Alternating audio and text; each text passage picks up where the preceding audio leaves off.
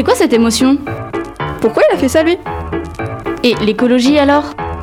J'ai pas compris. Mais ça se passe comment ? Pensées lycéennes. Bonjour à tout le monde et bienvenue dans Pensées lycéennes pour cette septième émission, déjà. Bonne écoute sur Delta F M quatre-vingt-dix point deux. Bonjour à tous, chers auditeurs, et bonjour à toi, Lia, toujours fidèle à ton poste. Eh oui, je suis toujours là. Salut tout le monde. Alors, sur quoi est le sujet de ta chronique aujourd'hui ? Alors aujourd'hui, je vais encore parler d'une civilisation, mais cette fois sur la civilisation indienne. Super. Et c'est moi qui vais aujourd'hui commencer, maintenant tout de suite, par vous parler de ma version du temps qui passe. Donc, euh, ça va être une chronique très très personnelle, entre guillemets. Donc euh, je vais raconter ma vie et tout et tout, mon expérience, bon bref. Trêve de bavardage, je commence. Bon, ok. Je vous avoue, c'est un peu bizarre que je fasse une chronique sur le temps qui passe, parce que j'ai que seize ans. seize ans déjà. Bon, en fait, c'est pas si bizarre que ça.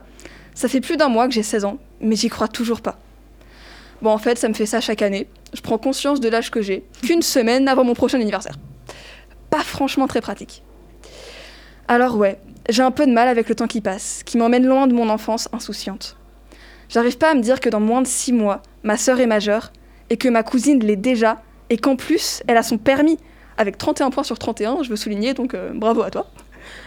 En parlant de permis, je sais que l'âge de commencer la conduite accompagnée ou de passer le code, enfin, je, je l'ai l'âge, mais je suis pas prête. Je ne m'imagine même pas au volant d'une voiture. Je pense qu'inconsciemment, cela m'amènera loin de l'enfance et que je voudrais y rester. Oui, je pense que j'ai encore un syndrome de Peter Pan. Je dis encore car j'en avais déjà un en, quand j'étais petite. Je voulais pas grandir car j'adorais les jeux gonflables et les structures dans les parcs. Et je me disais que si j'étais trop grande, bah, je pourrais plus y jouer. Donc euh, je voulais rester petite. Bah, vous moquez pas, hein, j'avais six ans. Bon. En fait, je pense que je n'arrive pas à envisager les, les gens et les choses grandir, évoluer. Par contre, je suis contente parce que j'ai pris un virgule cinq centimètres depuis l'année dernière. Du coup, je mesure un mètre soixante-six et demi. Ah ouais, grandir en âge, on n'est pas contente, mais grandir en taille, c'est cool. Ouais. Bon, c'est dur d'accepter l'évolution, car j'ai envie de devenir plus mature, de gagner en expérience, mais pas de grandir, mm. pas de devenir une adulte, parce qu'il y a plein de pression, c'est, c'est, c'est horrible. Je pense que l'enfance est un monde insouciant, et parfois j'aimerais encore être dans cette insouciance. Mm. Tout ça pour dire que c'est pas nouveau pour moi. Enfin, avoir peur du temps qui passe. D'ailleurs, je dirais pas que c'est une vraie peur, mais plutôt une angoisse. Et cette angoisse se réveille quand on dit un tout petit mot de rien du tout. Oh, oh ah, j'arrive pas à le dire. Oh, ah, et puis, et puis, putain, orientation. Oh, ouais, je l'ai dit. Bouh, j'ai les poils qui se, qui se hérissent. Bon, là, j'exagère un peu. En vrai, je suis moins angoissée par mon orientation qu'avant. Mais je me dis toujours que je vais peut-être changer d'avis et que ce sera trop tard. Alors que non, ce n'est jamais trop tard. On peut toujours se réorienter et faire de nouvelles études. Mais bon, c'est toujours une angoisse comme une autre. Et je pense qu'on est plein à avoir peur de, cette, de, cette, de ce mot « orientation ». Dans mon angoisse du temps qui passe... Non, je, je vais me corriger. Dans mon angoisse du temps, j'ai aussi du mal à me projeter trop loin dans le futur. J'ai déjà essayé de me projeter quand j'aurai quarante ans, mais soit je suis angoissée, soit j'y arrive pas. Donc j'ai décidé d'arrêter. Ah, le temps qui passe. Je me dis que le lycée, c'est rapide. On n'en a que pour trois ans. Mais trois ans, c'est déjà long. Ouais. On a le temps de faire plein de trucs en trois ans. Par exemple, j'ai l'impression que le début de l'année scolaire, c'était il y a un an, car il s'est passé, s'est passé tellement vite. Mais il s'est passé tellement de choses aussi. J'ai un nouveau lycée, de nouveaux projets, de nouvelles idées, de nouvelles connaissances et des gros délires et plein d'autres trucs chouettes. Et pour conclure cette chronique, je vous laisse avec ces paroles d'une chanson que je n'assume pas trop, mais qui sont appropriées. Et c'est le temps qui court. Bon, maintenant je vous propose d'écouter notre pause musicale. Donc c'est Les Cons de Zoufris Maracas. Moi j'écris des petites chansons, c'est pas pour vous rendre moins con, mais pour vous dire que vous l'êtes bien, que vous l'êtes bien, c'est certain, c'est certain. Moi qui vous vois toute la journée, vous avez pas l'air de rigoler. Le matin vous partez au boulot, le soir vous rentrez au tombeau. Je veux pas cracher sur vos petites vies, mais quand même elles m'ont l'air pourries. Vous allez bouffer en grande surface, vous devrez savoir que c'est dégueulasse. On prenait jamais le temps de rien, vous en éteignez comme des chiens. Et puis après pour vous calmer, ben achetez une nouvelle télé. Croyez que ça va vous faire du bien, les téléfilms américains, la propagande de l'O T B, les jeux où on gagne du pognon. Vous avez pas encore compris que vous en aurez jamais assez, que c'est empli de mépris qui vous boufferont jusqu'au trognon. Moi j'ai écrit des petites chansons, c'est pas pour vous rendre moins con, mais pour vous dire que vous l'êtes bien, que vous l'êtes bien, c'est certain, c'est certain. Si j'avais voulu l'inventer avec toute ma bonne volonté, jamais je serais allé si loin, c'est certain, c'est certain. Je fous pas tous dans le même panier, vous pourriez pas tous y rentrer. Plus moi ça me filerait le bourdon de voir une telle concentration. Constellation, conspiration, consternation. La connerie individuelle, même si parfois elle me dépasse, ne sera jamais aussi cruelle que la sacro-sainte connerie de la masse. Celle qui nous fait faire la guerre, qui nous fait voter pour des cons, qui dans l'Arlan l'instinct grégaire nous fait respecter notre patron. Faut dire quand même cet enfoiré, si on nous kiffait son pognon, il nous la met toute la journée, il faudrait qu'on reste mignon. Et je vous parle pas des banquiers qui ont dévalisé le monde entier sans que personne lève le petit doigt. Moi j'ai pas droit au chic en bois, et toi t'as droit, non t'as pas droit, toi t'es comme moi. Mais que faudra-t-il qu'ils nous fassent pour qu'au final on réagisse? Si les familles nous laissent de glace, si Serge d'assaut protège nos vices. Moi j'ai écrit des petites chansons, c'est pas pour vous rendre moins con, mais pour vous dire qu'il y a des gens bien, c'est certain, c'est certain, c'est certain. Ils sont deux cents fois plus nombreux que la bande d'imbéciles heureux qui nous emmène tous au carton avec trompette d'éclairant. Le problème c'est qu'on se parle pas, coincé dans le chacun pour soi, persuadé qu'on est les seuls à voir qu'on va se manger la gueule. Oui mais ça on va pas se rater ça. Alors je lance ça sans trop y croire parce que je vis de musique et d'espoir. Mais là vraiment il serait grand temps que le bon peuple montre les dents.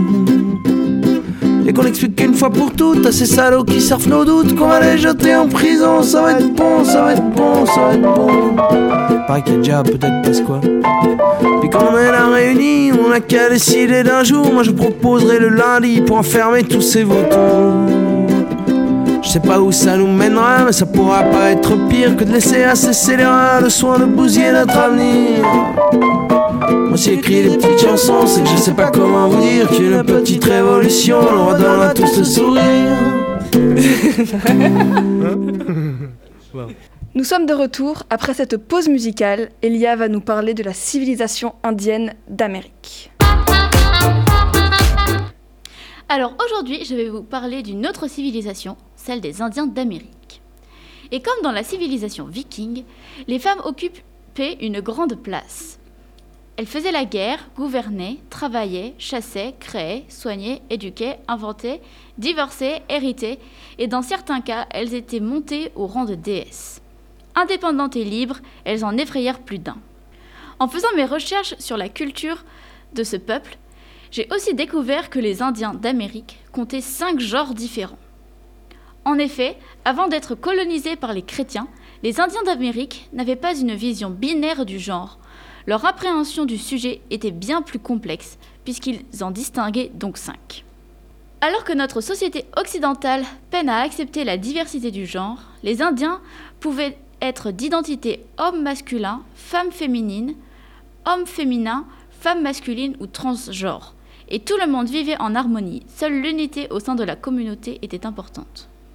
Et pour pas influencer les enfants dans le choix de leur genre, on leur donnait à porter des vêtements neutres et ils choisissaient leur genre en grandissant.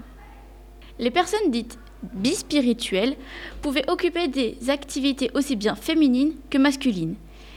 Ils étaient donc un réel atout pour la communauté.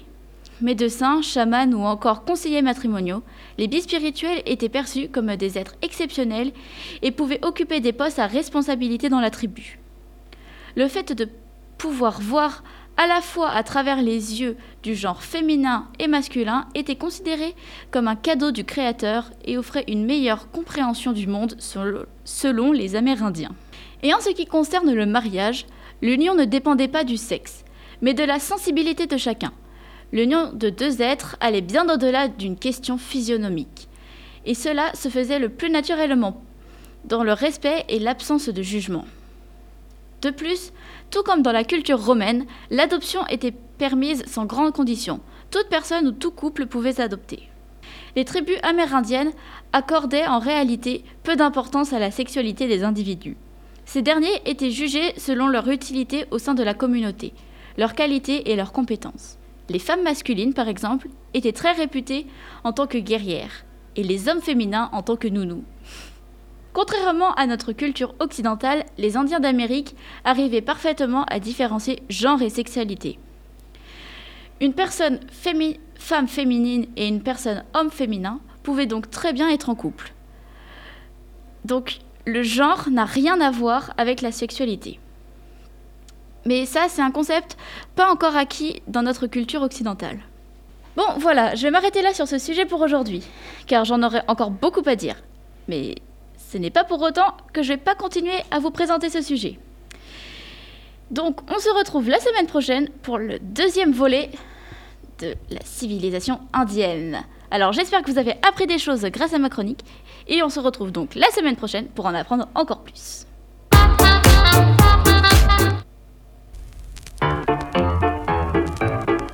C'est quoi cette émotion ? Pourquoi il a fait ça, lui ? Et l'écologie, alors ? J'ai pas compris. Mais ça se passe comment ? Pensées lycéennes. C'est déjà la fin de cette émission. Je sais que vous êtes très tristes, chers auditeurs, mais ne vous inquiétez pas. Vous pourrez nous retrouver, si tout se passe bien, la semaine prochaine pour d'autres chroniques. Vous êtes sur Delta F M, c'est euh, quatre-vingt-dix virgule deux. C'était Pensées lycéennes. Au revoir. Bye.